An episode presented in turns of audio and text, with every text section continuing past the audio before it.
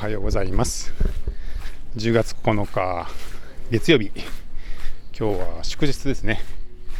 祝日の朝、えー、11時ぐらいに散歩しています。いやーやっと帰ってきました。お久しぶりです。声日記が全然更新できなくて、えー、僕の朝の散歩のファンの皆様いるんですかね。いないかもしれませんが、えー、いつも聞いていただいている方で更新がないなと思っていた方がもしいたらお待たせしました。帰ってきました。えっ、とレイクビア100という100マイルの160キロ山を走るトレイルランレースの大会の方にいぶきのお仕事とあと大会の実行委員のお仕事と、まあ、両方兼務で3日間。いや4日間か。4日間ほど行ってきました。ああ今年もすごい盛り上がって、まあ、天気も良くて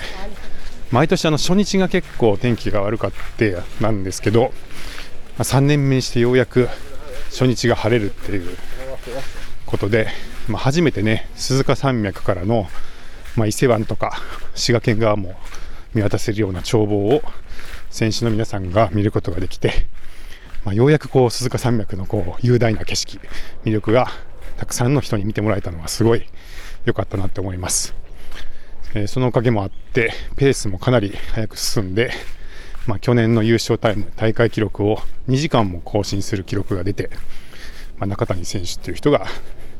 優勝して、まあ、そんな大会でしたね。まあ、実はあのこのレイクビア100っていうのはあのースタートが三重県三重郡菰野町という菰野町という町からスタートするんですけど、まあ、実はね、あのちょっと間接的に、まあ、このコースのきっかけになったっていうのは実はその僕が、えー、京都の自宅から三重県のその実家のある菰野町まで山だけ走ろうと思って走ってみたっていうことがありましてでまあいろいろできるだけ道路を通らずに山道だけをたどって実家にたどり着くにはどうしたらいいかということで地図を広げて、えー、京都周辺の山から入って、まあ、大文字山から入ってですね、えー、それから、音羽山とか滋賀の南の山を抜け東海自然歩道を抜けそして最後はすごい険しい鈴鹿山脈という山を、まあ、ずっと県境の稜線県境の部分が尾根が稜線のコースになっていて登山道があるのでそこをもうずっと山の中たどって50キロほど最後走って実家に帰るっていうコースを考えて2日間ほどかけて1人で実家に帰省したことがあったんですね。でその様子を、まあ、ブログに書いていたら、えー、雑誌の方の目に留まってランプラストレイルという、まあ、トレイルランの雑誌に掲載してもらったことがあって、しかも結構長く、確か4ページだったかななんかぐらい、そんなに僕のあの一人の規制について書きますかっていうぐらい、あの、まあ、ブログがそのまま載ったような感じですけど、記事にしていただいたことがあって、で、そしたらまあ、その三重に向かうコースみたいな感じで、まあ、ちょこちょこ、こう、後で同じコースを走ってくださる方とかがいたりして、で、まあ、その流れで、じゃあもう北側もつなげようってことで、市が一周トレイルが生まれたりみたいなことがあったのが、まあ、もともとのその、コースができたきっかけでもあって、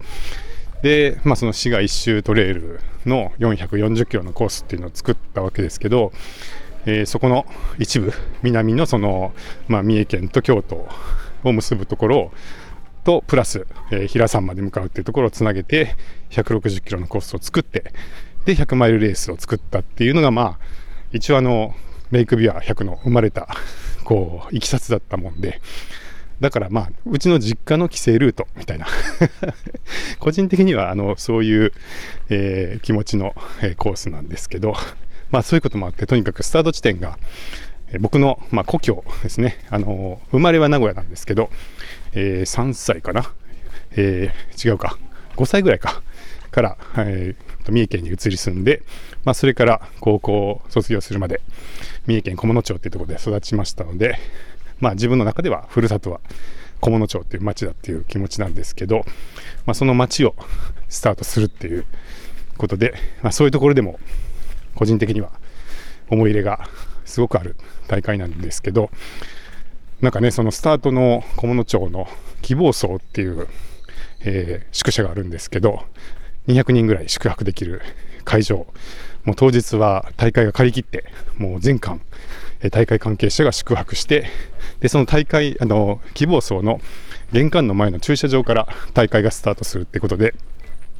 もうあの施設全部をね、その大会会場として借り上げちゃってるんですけど、まあ、そんなあの地元のね、あのちょっと大きな施設全部があの全部大会の関係者で埋まって、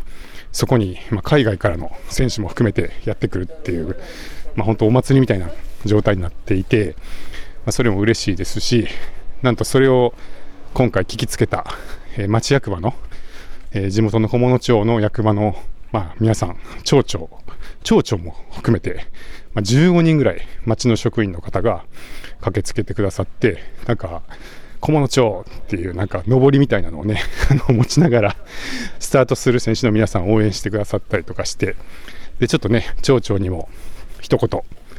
え、開会式で挨拶をいただいたりなんかして、まあ、ちょっとこうオフィシャル感も出てきたというか地元を挙げてのなんか応援ムードみたいなのも、まあ、ちょっと生まれていて嬉しかったですね。あの、なんか、あの、うちの両親もね、スタート地点に駆けつけて、まあ、本当あの、すぐ下に住んでるので、家からどうでしょうね、15分ぐらいで会場に来れちゃうんですけど、まあ、駆けつけて、で、そこに町長なんかもいたんで、ちょっと、あの、親も嬉しかったみたいですけど、はい。まあ、とはいえ、知る人ぞ知るというか、地元の人はこんなのやってたんだみたいな感じで、まあ、驚くみたいな状態ではあると思うんで、まあ、もっとね、いろんな人にその大会のことを知ってもらえたら嬉しいなっていうふうに思ってます。はい。まあ、とにかくそういうことで、えー、その三重県の菰野町からスタートして、最後は平ですね。滋賀県の琵琶湖畔の平というところでゴールするっていう大会行ってきました。そして、この大会中の模様を、いぶきステーションっていうはい、ポッドキャストで、まあ、どんどん実況していくっていう、まあ、ライブではないんですけど、えー、何かコンテンツを取っては編集して大会をやってる間にどんどん出していくっていう、まあ、準実況っていう形で、えー、まあ、いぶきステーションの特別ライブみたいな感じでずっとやっていたんですけど、まあ、そっちもちょうどさっきエピソードを3本ぐらい編集してアップしてようやく全部公開し終えて結局12本ですかね。12本エピソード作って公開しました。いやーこっちもなかなか大変だったんですけどどうでしょうね。聞いてくださった方いるでしょうか、まあ、個人的にはなかなか新しい取り組みだったんですが割と面白いコンテンツができたんじゃないかなって思ってるんですけどあのなんかね小田陣さんはちょっと聞きましたよってことでコメントいただいて小田陣さんわざわざありがとうございます。あのトレイルラントレイルランねしてるわけじゃない方も聞いていただいてこの人たちすごい人だなっていう あの返事というかコメントくれてましたけどはいすごい人なんです。すごい人たちなんです、まあ、100マイルのねレースっていうのはあのトレイルランの中でもあすみませんちょっと今あの銀閣寺の前の、えー、に出まして、ちょっとすごい人と、まあ、ちょっと今、車が通ったんで、賑やかですけど、輪郭寺の前を通っています。あの100マイルレースっていうのは、トレランの中でもまあかなり、まあ、頂点というか、あのやっぱ一番長い部類の、えー、長さなんですね。で、まあ、普通マラソンとかでちょっとランニング始めましたみたいな人だと一旦こう、まあ、数キロとかから走り始めてでいつかフルマラソン完走してみたいなみたいな なると思うんですよ。でフルマラソンって42キロですけど、まあ、なんとなくフルマラソン完走できたら、まあ、1回達成みたいな あのやりきったぞみたいな。でその上にはねあの100キロのウルトラマラソンとかそういうカテゴリーもありますけど、まあ、100キロに進む方って、まあ、割合的にはそこまで多くないのかなっていう、まあ、印象を僕は持ってます。ではい、でところがですねなんかトレイルランっていうのは普通にあのやっぱ山なんでその道路よりは進まないわけですよねなのに、えー、まあ大体最初が、まあ、20キロとか一番短くても20キロ、30キロぐらいのレースから始まってでその上は50キロとか70キロとか100キロとかあるんですけど、まあ、100マイルっていうのがなんか割と結構メジャーでこれ不思議なんですよね。あの道路を走るマラソンはなんかフルマラソンぐらいまで大体こうみんな目指すんですけど、えー、なぜかトレランもっと時間かかるはずのトレランの方がなぜかこうの目指していく距離が長くて、まあ、100マイル160キロのレースっていうのがまあ一つなんていうかメジャーな距離。あのー、まあみんなが目指す一つのなんかスタンダードというかになっていてでもまあ160キロもあるんであのかなり乾燥するのには時間がかかって今回もあの制限時間52時間。52時間っていうのはちょっと長い方なんですよ、まあ、他にもっとね短くて30時間ちょっとで終わるような大会っていうのもあるんですけど、まあ、それにしてもですよ、まあ、1昼夜以上、まあ、24時間以上かかるのはもう必ずそうで、まあ、大体30から50時間ぐらいの制限時間の中で160キロを走り切りましょうっていうそういうのが100マイルレースです。今ちょっとあの銀閣寺の前を通ったんですごい観光客観光客の量でしたけど、えー、抜けてはい、えー、その横抜けて今大文字山の登山道に向かっています。はいそんなわけで、まあ、100マイルレースっていうのはねあのー、なんかトレランを始めると、まあ、ある一定の量、まあ、それなりの方がいつかは100マイルっていう感じで、まあ、こう憧れを持つし結構な数の方が割といつか100マイルは完走したいっていう形でトレーニングを積まれて、え完走を目指すっていうのが、まあ、トレイルランというスポーツのなんかなぜかあのスタンダードなんですね。で、まあ、その100マイルレースってそのじゃあ50時間ね、あの制限時間ってことは夜どうするのっていうことで疑問に持たれる方もいるかもしれないんですけど、えー、まあ夜も走ります。はいまあ、多分その100マイル、160キロが、えー、スタンダードになってるっていう一つの理由が、まあ、それなりの力のある人がギリギリ眠らずに走り続けられる距離なのかなっていう感じがしますね。まあ、それ以上になってくるとさすがにちょっとまあ睡眠をとって寝ながら行くみたいな 感じでちょっとまあ山の重曹まで行かないけどうん、なんかちょっとこう睡眠が入ってくるような感じになるんですけど、えー、まあ、100マイルレースだと、まあ、そこそこの実力の人は眠らずに走りきっちゃうっていう感じで、まあ、そういうこう一度も眠らずに行ける、まあ、距離として、まあ、大体それぐらいが一番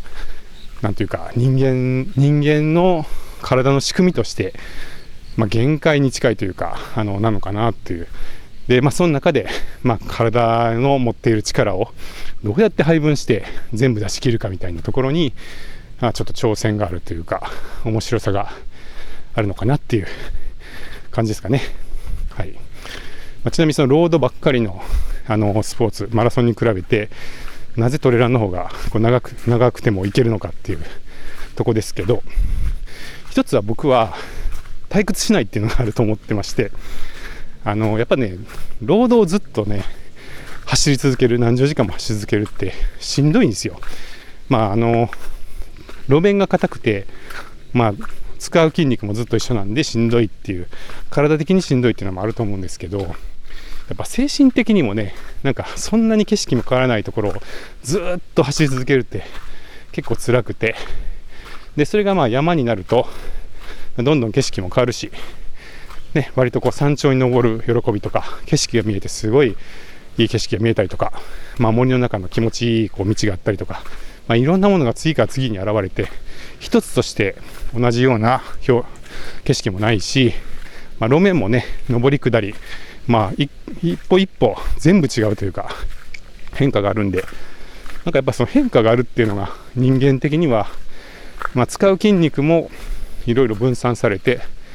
あのー上りと下りで違う違う筋肉なんで、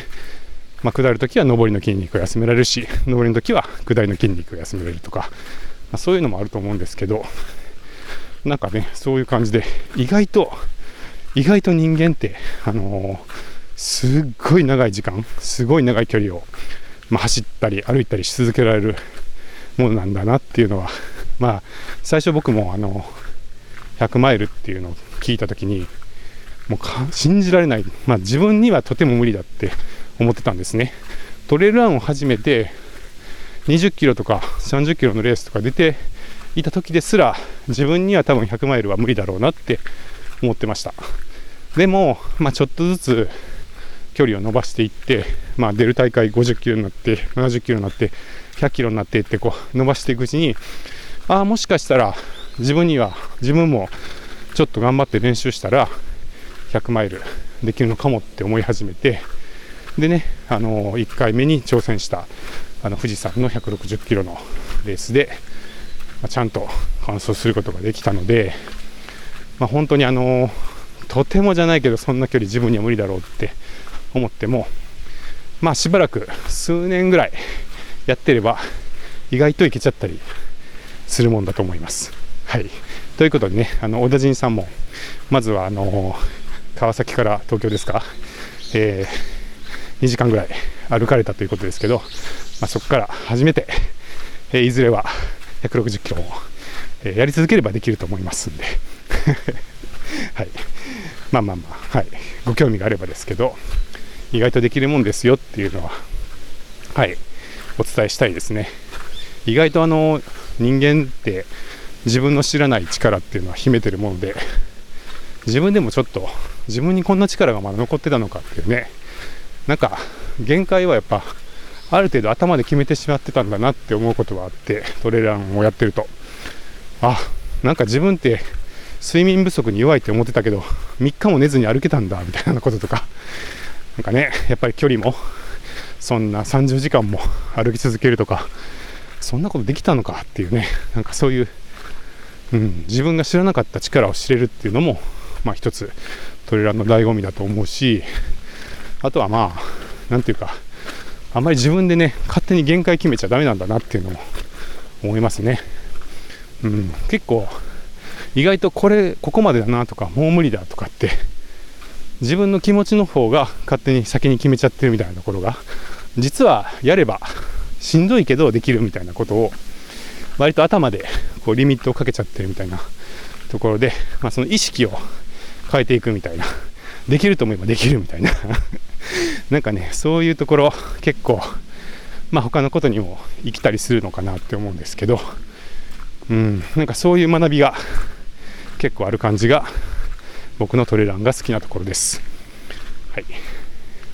で、えー、大文字のちょっと山に入ってきましたけど、実はこれは、えー、昨日までやってたレイクビアのコースですね。はい、うちからもう歩いて10分ぐらいでコースに入れちゃうっていうところに僕は住んでいるんで、はい、この大文字山も、まあ、全選手がね京都を見下ろす絶景を見ながらこう下ってきた何日間前に下ってきたコースを今逆走して歩いていて、まあ、せっかくちょっと大会の話をしてるんで、まあ、ちょっとこの大会の余韻に浸りながら実際のコースを散歩しながら撮ってみようかなと思って、えー、大文字山に来ています。はい。で、まあちょっとじゃあ、ポッドキャストの話をしましょうかね。いやー、どうですかね。どれぐらい皆さん、ちょっとこれを、この声日記を聞いてる人が、どれぐらい聞いていたくださったかはわからないんですけど、あの、ほんとすごいたくさんの方が聞いてくれて、まずあの、前提を言いますと、ポッドキャスト配信をしたことがあるレース、トーレランレースって聞いたことがなくて、まあ、少なくとも国内でその大会の公式のポッドキャスト配信があるっていう大会は今までなかったと思います。はい。で、まあ、よくあるのが、まあ、まずあの大体どんな大会でも SNS、えー、インスタグラムとか Facebook とかで、まあ、公式のアカウントがあって、で、そこで写真を、とか、まあ、短い動画を配信して、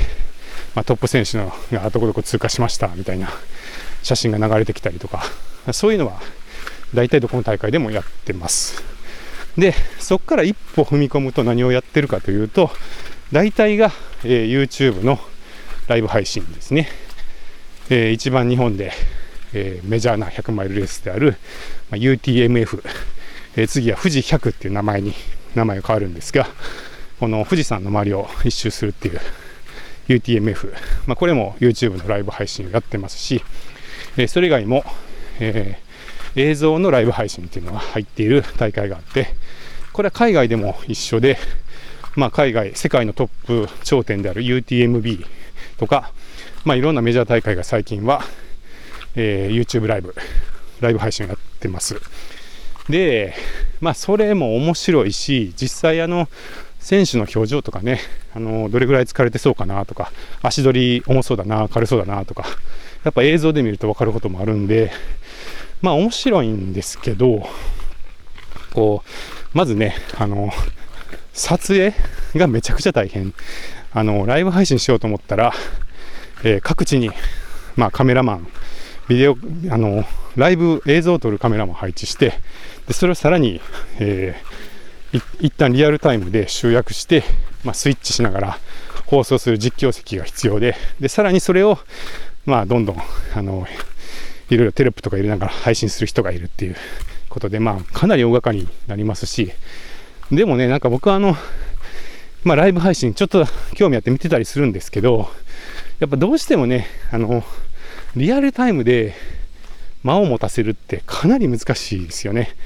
あのー、まあ、たとえ選手にカメラマンが並走して走ってる様子撮ったとしても、まあ、1分ぐらい見てたら、あとはなんかまあそんなに変化がないっていうか、あのまあ、同じような感じで山をその後も走っておりますみたいな なんか映像がま続くわけですし、まあ、仮にその選手の生映像が撮れたとしてもまあそういう感じですし、まあ、さらに言えばねそのずっと選手を追いかけるっていうのはかなり難しくてこれがあのマラソン大会との大きな違いなんですけどまあ、マラソン大会の場合は車を走らせればねずっと選手に並走っていうのが できますけどトレラン大会っていうのはまあ山の中の登山道をどんどん行くのであの、まあ、基本的には人間が追いかけるしかないんですね。ですけど、まあ、人間が追いかけるってねそんなのトップ選手をずっと追いかけようと思ったら機材を持ちながらトップ選手よりも速いというか、まあ、同じスピードでずっと走り続けられる力が必要なわけで、まあ、それってなかなか大変ですし、まあ、それをね全コースにわたって、えー、たとえ人が入れ替わるにしてもやろうと思ったりとかあとは2位と3位の選手の様子も知りたいとかなってきたら一体こうランニングカメラマンがしかも屈強なトップ選手よりも速いぐらいの力を持った屈強な、えー、ランニングカメラマンを何人も揃えてようやくできるみたいな感じなんで、いや、それはなかなか大変ですよね。ということで、まあ映像配信っていうのはめちゃくちゃ大変なんだけど、それでも、たとえそれを頑張っても結構間を持たせるのが大変だなっていうのを、まあいろんな大会の実況なんかを見てて思ったりしてまして、で、まあちょうど去年ぐらいからこうやって、ポッドキャストをすごい、えーやるようになって、でね、なんかそのいろんなポッドキャストを山を走りながら、こう聞いてる人ってのは結構いるんですよね。はい。まあ、トレーニングの時間が長い。もう山に1日入って練習する人とかだと50キロとか70キロとか走る日とかもあってでそうするともう大体朝から夕方ぐらいまで、まあ、ずっと1日山を走ってトレーニングするみたいな人もすごい多いんでまあ、ちょっとさすがにね、あの例えば10時間走りますってなったら、まあ、山は確かに飽きないとはいえ、まあ、ずっと一人で毎週毎週それをやってると、まさすがにちょっと飽きてくるっていうとこもあるので、まあ、そういう時に、あの音声をね、聞きながら、特にそういうランニング系のポッドキャストとか、まあ、そういう元気が出るようなやつとか、参考になるやつを聞きながら走ってる人っていうのは結構増えてるみたいなんです。だからまあ、そもそもそういうふうにちょっとポッドキャストとこうランニングの相性がいいっていうのもあったし、実際あの、アップルのポッドキャストランキングとかでも、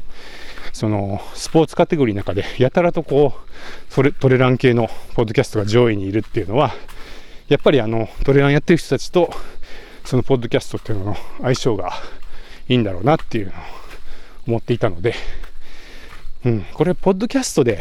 やっぱ配信するのいいんじゃないかなっていうのが、まあ、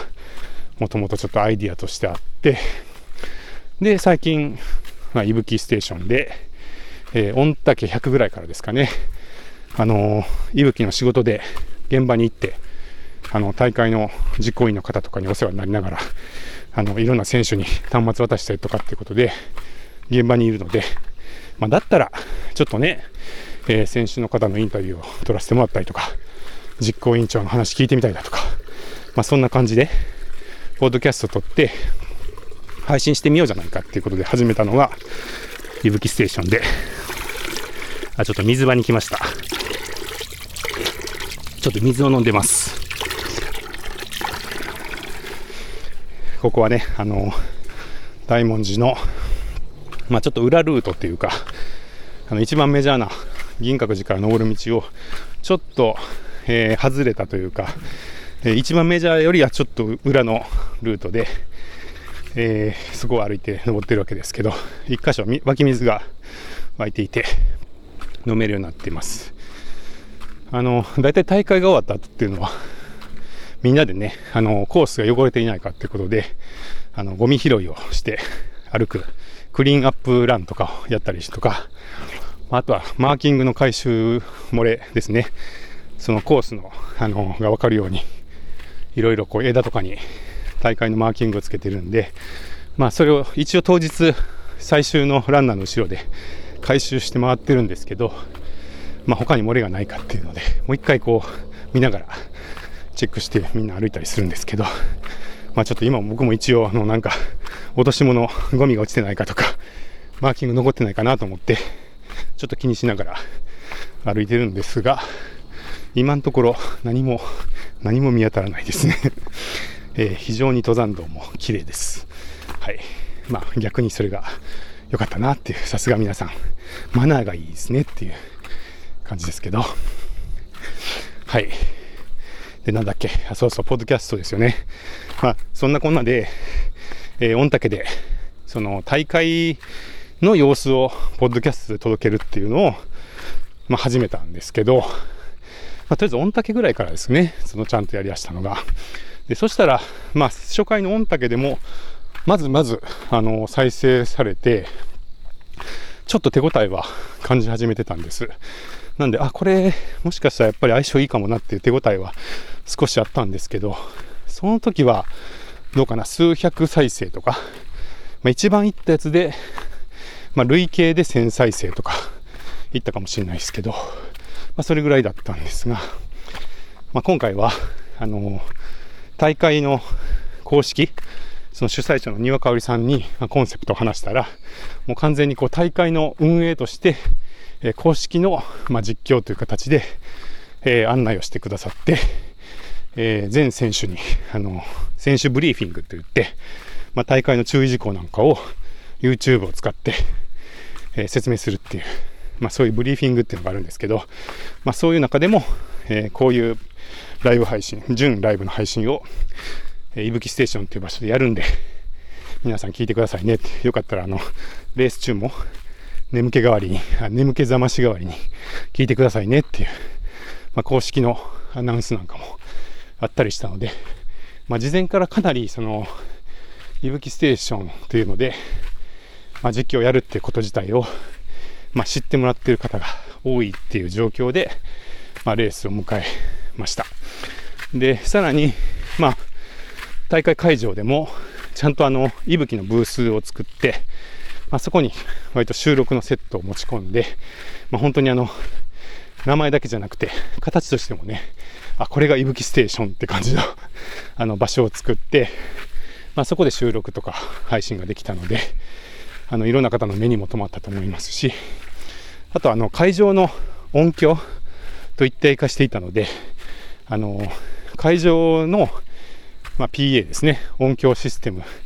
まあ、会場のスピーカーを、えー、そのいぶきステーションが鳴らしているっていう えー、そういう環境だったので、えー、まあ、公式の、え大会の音声、まあ、会場の音楽とかを鳴らすのと、まあ、そのいぶきステーションが一体化してるっていうような、まあ、かなりその公式として大会に入り込んだ形で、ま、配信をしてました。はい。で、それもあって、まあ、そうですね、あの、ちょっといぶきステーションの中でも言ってましたけど、まあ、一番再生数が多かったエピソードで、3000ぐらいかな。3000ぐらいいくっていう、まあ、見たことないような、あの、数字が数日で再生されて、あの、選手が300人の大会で、で、そこにスタッフが200人ぐらいいて、まあ、サポートの方とか応援の人がいるとしても、まあ、言っても600人とか700人ぐらい、現場にいるのはそれぐらいの大会だと思うんですけど、まあ、それで3000再生ってことは、ね、まあ、聞いてない人もいると思うんで、まあ、その何倍の人とかが、え、外部からも聞いてくれて、えー、ということで、まあ、初めての取り組みしては、本当、あの成功だったかなって思ってます。まあ、そんなね、ちょっとあの、オフィシャルチックな話は、また、いぶきステーションかどっかで公式でもやれたなと思うんで、この辺にしときますけど、個人的に嬉しかったのは、なんか、持っていった機材がことごとくハマったっていうか、まあ、今までに揃えてきたいろんな機材が、ことごとく、あのー、役に立ったっていうところで、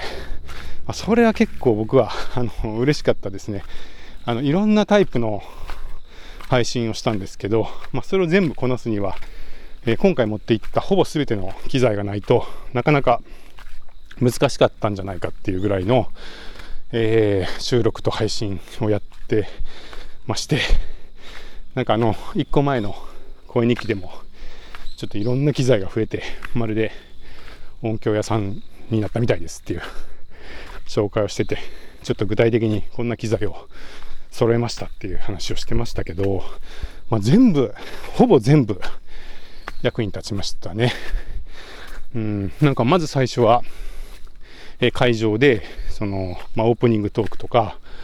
あとは有力選手のインタビューなんかをやったんですけど、その時はその会場の中に机を置いて、えそのいぶきステーションということでセッティングをして、で、そこに、ま最大4人ぐらい並んで収録ができるようにマイクを立てて、えー、まあ、4人のインタビューが取れるっていう状況にしたんですけど、まあ、その時は、えー、手話の SM7B2 個持ち込んだんで、まあ、割と音質のいいマイク2本と、あとはゼンハイザーのマイク2本ですね。えー、最近、まあ、いろいろ他でポッドキャストの収録とかに使ってる、まあ、ダイナミックマイク2本を、えー、つなげて、で、まあ、4本までマイクが刺さるオーディオインターフェースですね。えー、オーディエントの ID44 っていう、まあ、4本刺さるオーディオインターフェースにそれを入れて、で、まあ、ポッドキャストを撮るっていう、まあ、これぐらいまでは普通のポッドキャスト、まあ、あの、3人とかでポッドキャスト撮ってる時と環境は一緒なんですけど、まあ、そこまで、まあ、ちょっとこなれた感じっていうか、いつも慣れた感じで、えー、収録をしてました。で、これが、えっ、ー、と、翌朝になるとですね、えー、スピーカーをつなげて、まあ、会場にそれを鳴らすっていうのが出てくるんですね。えー、MC の岡田さんが、えっと、朝、え皆さんの前で、えっと、もうすぐスタートですよとか、あのあとあの、町長のね、その挨拶とか、実行委員長の挨拶とか、開会式の音響なんかもやってるんで、えその様子も会場に流さなくちゃいけなくて、で、まあちょっと声日記で言ってたように、さっきのまあ、マイク4本をつなげてる構成のオーディオインターフェースのラインアウトから、えー、会場の PA のミキサーに音を入れてでそこでさらに、まあ、ミキサーの方でアンプがついていて音量を上げてでスピーカーに出力するっていう、まあ、そういう配置で一応あの公式のその会場の、えー、MC の声が、えー、手元の PC でも収録できてまあ、使えそうだったらそれも配信使おうということで、えー、ローカルで、えー、ロジックの中にその各トラックの音を、え、収録しながらそのアウトを会場に流すみたいな構成で、え、っと会場の PA を動かしてました。はい。で、その次ですね、その次は、え、っとですね、これもともと本当は予定なかったんですけど、まあ、割と先週がスタートして、えー、香織さん、実行委員長の丹羽香織さんのインタビューを取った後に、まあ、ちょっと時間が空くんですよね。で、まあ、もともとはちょっとそこで休憩をしてから、まあ、ゴール会場に向かって、まあ、1回休憩取って、まあ、翌日からの選手のゴールに備えようかっていう、もともとの予定だったんですけど、まあ、もうちょっと、あの、なんかできるかもみたいな話になってきて、で、えー、まあ、急遽、じゃあ、あの走って撮りますみたいな話になったんですよね。っていうのは、その岡田さんっていうのが、まあ、そもそもランナーさんで、あの100マイルも走るような、まあ、ちゃんとした本当に走れる方だったんですよ。で、なんならあの今日もし時間があるなら、ちょっと走りに行ってトレーニングでもしてこようかなっておっしゃってたんで、あ、だったら、だったらマイクを持って走りませんかと。で、ちょうどその最初のエイドステーション、A1 っていうところから、その次の A2 っていうところまで7キロぐらいしかなくて、まあ、そこはかなり短いんで、まあ、2時間ぐらいあれば、あの、行けちゃうので、まあ、そこだったらね、あの、ちょっと走ってこようぐらいの、えー、感じで、えー、走りながら、えー、選手の声も取れるんじゃないかっていうので、急遽思いつきまして、やっちゃいますかっていう話になって、まあ、実はあの、急遽その場で 話が決まり、えその岡田さんが山に入って、実際に選手と一緒に走りながら、まあ、選手の横か後ろかで、どうですか？しんどくないですか？どんな感じですか？みたいなね、あの、収録をするっていうのをやってみようってことになって、まあ、これはだいぶ新しかったと思いますね。あの、大会の、えー、準実況ポッドキャストがあるっていうこと自体も、まああんまり今まで見たことがないっていうのを言ってましたけど、まあさらにさらに、その、走ってる選手と一緒に並走しながら、まあ競技中の、そのレース中の生の声を取ったっていうのは、本当に、まあ、ポッドキャストでは聞いたことがなくて、まああの、たまにその映像のライブ配信とかでね、あの、選手が追いかけながら、ちょっと会話があるみたいなのは見たことがありますけど、まあ、音声でそれをやってるっていうのは、ちょっともしかしたら初めてかもしれないですね、これも。っていうふうに思うんですけど、まあそういう挑戦をして、で、おこれはと思ってね、えー、そこで役立ったのが、その Zoom の M2 っていう、えー、レコーダーですね。えー、もまあ、1本のマイクの形をしている レコーダーで、まあ、32ビットフロートの、えー、フォーマットなんで、まあ、かなりちっちゃい音からものすごい大きな音まで、まあ、原因を調整せずに収録できるっていうものなんですけど、本当あの現場ではいきなり風が吹き出してボボボボボってなんか言ったりとか、あの、選手の声がちっちゃくて、なかなか聞き取れないぐらいちっちゃかったりとか、本当にもう音量なんて全く読めないし、えー、まあ、あとはすごい険しいコースなんで、もうそんな大きな機材を持って走るっていうのもかなり難しいっていう環境の中、まあ、割と小型のその M2 っていうマイクであれば、まあ、片手にね、1本それを持ちながら、えー、歩く、走るっていうのはまあできなくはないかなっていうところで、まあ、岡田さんにそれを託して、えー、実際に走りながら撮ってもらいました。で、まあ、それはね、聞いてみたら本当に M2 でよかったなっていう感じで、あのー、ちょっとまあその選手の声が小さくて聞き取りにくいところは、後でその部分だけ音量を上げたりとか、まあ、そういう調整もしながら、えー、仕上げた音声があるんで、まあ、ぜひあの、いぶきステーションの実装インタビューっていうのが4つ目ぐらいかな、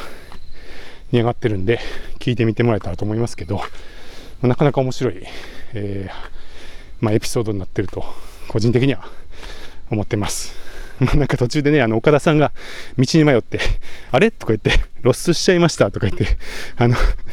道に迷ったりとかもしてて、まあ、そこも含めて面白いんですけど、まあ、そういうあの、なんか、うん、臨場感のある配信になってて、まあ、そこも、やっぱり最近この声日記で朝の散歩してるじゃないですか。で、できればこの環境のね、音、周りの鳥の声とか、虫の声とか、まあ、そういうのも入れながら綺麗に音声が取りたいっていうことで、えー、買った機材がバッチリはまった感じがあってなかなかこうはいあのぴったりの機材を持ち込めたなっていうのでハマったって思った瞬間でしたねはいえそしてさらにまゴール会場ですけど、まあ、基本的にはスタート会場と同じようなセッティングだったんですけどここはねあのどんどん選手がゴールしてくるんでずっとその会場の実況があるんですね。あの、何々選手がやってきましたゴールですおめでとうございますみたいな、その会場の実況があって、で、その隙間で、その、スタジオで、ちょっとゴールした選手に話を聞きましょうとか、あの、そういうインタビューを取るみたいなのを隙間でやるみたいな、なんかそんな感じだったんで、その目まぐるしく使うマイクが変わっていくっていう環境で、で、そうすると、まあ、さっきその、4本インタビューを取るためにマイクがありましたっていう話だったんですが、まあ、それだけではちょっと足りなくて。で、まあ、さらに2本 ,2 本ぐらい別のマイクをと思っていったんで、まあ、そのマイクをその会場の実況用にさらに用意して、えー、それでつなぎ替えながら使うっていうことでやってました。でさらにあのまあそれはあの SM58 が2本ぐらいあったんで追加で持っていたんで、まあ、その SM58 を会場の実況用に使ってたんですけどさらにですねそのまあアンノーンの備品でワイヤレスマイクがあったんでそれをあの使おうと思いますって言ってて、まあ、最初それをつなげてたんですけど、えー、ちょっとねその電波の届く範囲があの厳しくて、えー、ちょっとその実況席からえ、っとその会場のゴール地点は距離があってどうですかね、20メーターから30メーターぐらいかな。で、まあ、ちょっとその離れると、電波がプツプツプツプツ途切れ始めて、まあ、ちょっと耳障りな、なんか途切れ途切れな、よくありますよね、なんかやったら接続悪いなみたいな、なんかしょぼい実況みたいな、あると思うんですけど、なんかああいう感じになってしまって、うーんっていう。で、最初はそのワイヤレスで、やっぱり岡田さんも機動力がある方が動き回りやすいってことで、ワイヤレスでやりたいですって言ってたんで、まあ、どうにかその電波がちゃんと届くように配置をちょっと変えてみたりとかしてたんですけど、まあ、それもちょっとやっぱ限界かなっていうことで、えー、一応と思って予備に持ってきたすごい長いマイクケーブル、えー、それが25メーターぐらいの、えー、マイクケーブルがあるんですけど、それも一応あの、アンノーンのイベント用に、まあ、一応あの、参加者のね、あの声を取るときとかに使えるかなと思ってちょっと長いケーブルを2本ぐらい買ってたんですけど、えそのケーブルも持って行ってたら、まあ、それを伸ばしてみたら、まあ、ギリギリそのいぶきステーションの机からその会場のゴールのところぐらいまで届くっていう長さだったんでで途中からそれに切り替えたところやっぱ音質はねその有線の配線にしたところ急に安定して、まあ、かなり綺麗な音になってでそこもまあ、岡田さんもすごいやりやすかったですって言ってくださって、やっぱりその音質がいいと、あの、話しがいもあります。実況のしがいもありますって言ってくださったんで、まあ、すごいそれは嬉しかったですし、えー、さらに、まあ、この配信にも使える音声の、えー、素材がちゃんと取れたっていうので、それもハマったなっていうことで、なんかそんなにこう今回の、あの、いろんな機材がいるのをに向けて新たな新調したっていうのは少なかったんですけど、まあ、いろんな用途で買ってた機材が、まあ、そうやって一個一個はまっていって、まあ、結構現場の実況とか後の配信とかに使えるような、えー、まあ音質音質を作ったあの音を作ることができたのが、まあ、すごいもう嬉しかったですね。はい、そう言ってたら、えー、大文字の日床に到着しました。えー、ここはね、あのー、今回のレイクビアのコースでも、まあ、一つ結構名物のビューポイントになっていた場所で、まあ、京都をこう一望できるっていうね、まあ、かなり景色のいい場所です。普通はあの京都の街中から今僕が通ってきたその銀閣寺を通って、まあ、表登山道っていうかあの一番メジャーな道を通って登る人がほとんどなんですけどこれねあの前から登るより後ろから降りてくる方が結構感動が大きくって、まあ、今回のレイクビアのコースの方向なんですけどその大津側からね入って、まあ、結構長いあの山道をこうずっと進んでいって、まあ、降りてきた時にふと前が開けてバーンって京都市内が見えるっていうなんかそういうこうあのアプローチになるんですけどその時に前が開ける時の、まあ、感動みたいなのがかなりあってあのおすすめです。もし京都来る方がいたらねあの表もいいんですけど裏から入ってもらってあの、まあ、ちょっと大津から長すぎるんで、まあ、何千字ぐらいから入ってで一旦大文字の山頂に上がってでそこからその火床に向かって降りていって急に目の前が広がるっていうその景色をまあ、一度でいいんで体験してみてほしいなと思うんですけど、まあ、その体,、あの体験をね、ぜひあのレイクビアの参加者の人にもしてもらいたくて、でこの大文字っていうのは人気の山なんで、まあ、結構登山者が多くて気を使うんですが、やっぱりこの景色だけは外せないということで、頑張ってコースに取り入れているっていう、えー、そんな場所です。まあ、お昼もね、綺麗なんですけど、あの今回、まあ、夜通しで選手が走るってことで、夜中にそこここを通過する選手も多かったんですが、その夜のね、えー、写真も SNS にも上がってますけど、めちゃくちゃ綺麗で、まあ、なかなか夜中にあの大文字登ってくる人少ないかもしれないですけど、京都のね、夜景、まあ、大阪の方まで光が見えるんですけど、ザーってあの夜景が見えて、まあ、かなりたくさんの人が、まあ、その光景を見て、結構びっくりしたんじゃないかなって思います。はいまあ、そんな場所ですね。なかなかね、その登山者が多いってことで気を使うんで、その日床まではなんとか、えー、通常のルートで行ってもらって、で、日床とその銀閣寺を結ぶあのルートっていうのが一番まあ登山者が多いんで、そこだけはちょっとさっき僕が通った裏道、えー、なんかちょっとマイナーなね、あの若干歩きにくいんですけど、あの人はすごい少ないっていう方を通すようにしていて、えー、まあ、先週はね、あのー、ちょっとその人と出会う、遭遇しない、あの、マイナーな裏道を今回コースにして通ってもらったりとかしてますけど、まあ、そんな工夫をしてでも、あの、この景色は見てもらおうっていうことで、入れてる景色のところに今やってきて、はい、まあ、僕はあの、写真をちょっと撮って、まあ、いつも見てる景色なんで、はい、あの、早速もう下山を始めてますけど、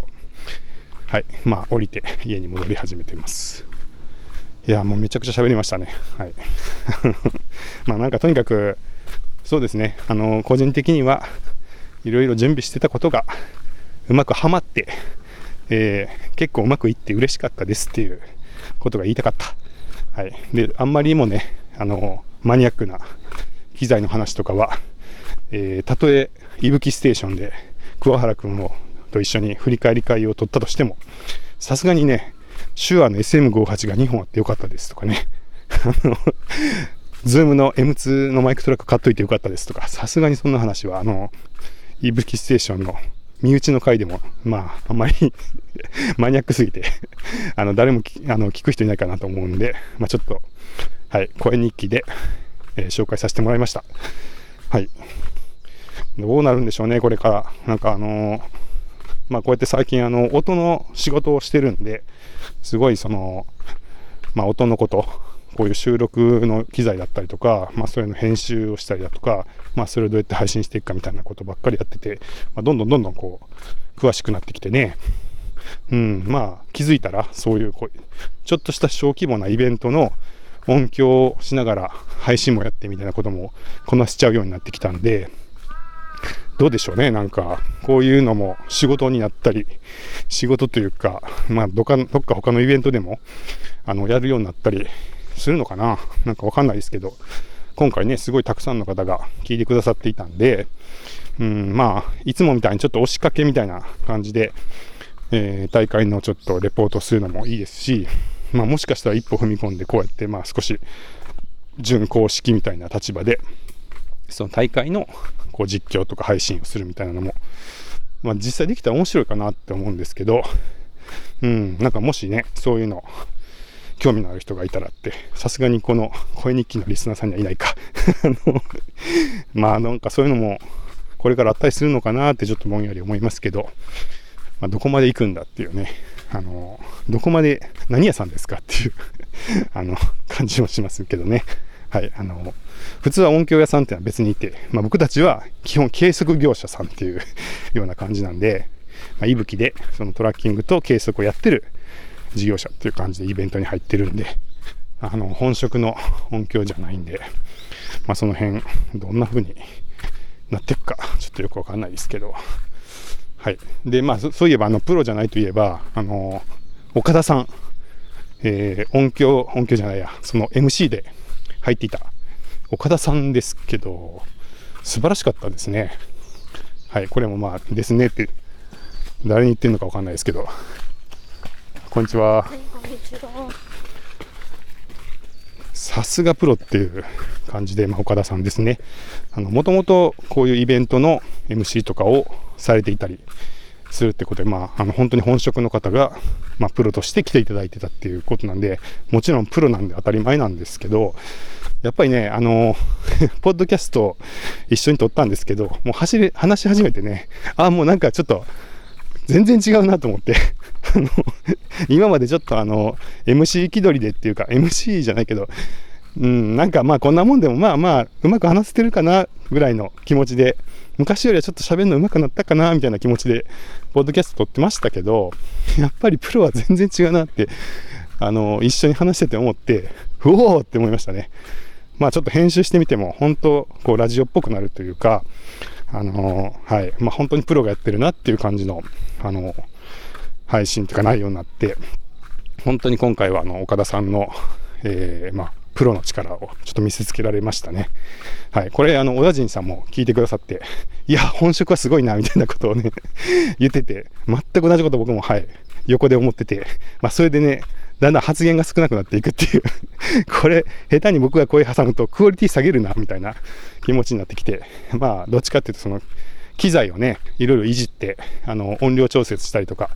そのか、その音を会場に流したりとかしてたりとか、まあいろいろその音響的な仕事もあったんで、まあそれもあって、まあだんだんあの僕の会話数が減っていくっていうね。はい。でまあ、いぶきステーション乗っ取られ状態みたいな感じに なってましたけど、いや、ほんとまあプロの方、あのー、まあすごいなっていう思いました。で、その岡田さん実はね、あの、ポッドキャストをされていて、あの、ランラジ？ランラジっていう、まあ、ランニングのラジオをやってるんですよ。で、実はこれも結構人気番組で、えー、そのポッドキャストのさっきのスポーツカテゴリーのランキングとかで結構10位以内とかにいたりするぐらいの、まあ、人気番組をされていて、まあそこもさすがだなって感じなんですけど、まあだからまあ、ポッドキャストもやってるし、その、スポーツのイベントの MC もやってるし、そして本人は100マイルも走れるぐらいの、まあ、走ることもできるし、みたいな感じで、まあこれ以上の人いるのかっていうような人と、今回一緒に、まあ、お仕事できたのが、やっぱすごい幸運だったなと思って、まあ、そういうのも含めて全部ハマって、今回みたいないろんなタイプの配信が実現して、したんだなと思って、まあ、すごいなんかいろんな出会いになんか感謝してます。はい。まあ、岡田さんはでもね、あの、逆に結構いろいろ話してたら、あの、逆にまあ結構新しい体験させてもらえて面白かったですって言ってくれて、まあ今までそのレース会場で MC とかやってると、基本はまあスタートとゴールのとこだけいて、で、えー、まあ開会式やって、スタートを繰り出して、で、ゴールを迎えて、閉会式やってみたいな、まあそういうこう、スター、会場のメインの会場にいてずっと、あのー、まあ、やってるけど、まあ、それ以上の、例えば走っている途中の人の様子とか、なかなかわからないし、えー、どういうふうにそこでもっと中に入り込めるかみたいな思ってたって言ってて、まあそういう中で今回その走ってる途中の選手にね、並走してインタビューするとか、なんかそういう今までやったこともないようなこととか、あとはまあ、その期間中に会場でポッドキャストを収録してどんどん配信配信していくっていうのも初めてされたそうで、なんかそういう意味ではすごく岡田さんもいろいろ新しい体験ができて面白かったって言ってくださって、うん、なんかね、これからちょっとまたご一緒できるような機会があれば、面白いことできると面白いなって思ってるんですけど、はい。まあ、その岡田さんがとにかくすごかったっていうのが ありましたね。はい。いや、やっぱ本職はすごい。まあ、そんなどうかな。はい。まあ、ちょっと、えー、これ以上話すと、ほとんどあの、いぶきステーションみたいな、えー、内容になってくるんで、またそっちは、きっと、いぶきステーションで話したいと思います。はい。ということで、まあ、3日4日、ずっとレイクビアに行ってきて、あの、間を空けてしまいましたが、まあ、その溜まった分を吐き出すかのように、ちょっといっぱい話しちゃいましたけど、帰ってきましたっていうのと、まあ、ある程度うまくいってよかったですっていうご報告です。はい。ちょっとね、今なんか若干これ、山も歩いてるのもあって、ハイになってますけど、まあ、多分一回ちょっとドーンと、あの、疲れがやってきて、あの、もう一回ぐらいドーンって、あの、なるかもしれないんですけど、まあ、ちょっとね、えー、この後ゆっくり休みながら、また、あの、日常を取り戻していきたいなって思ってます。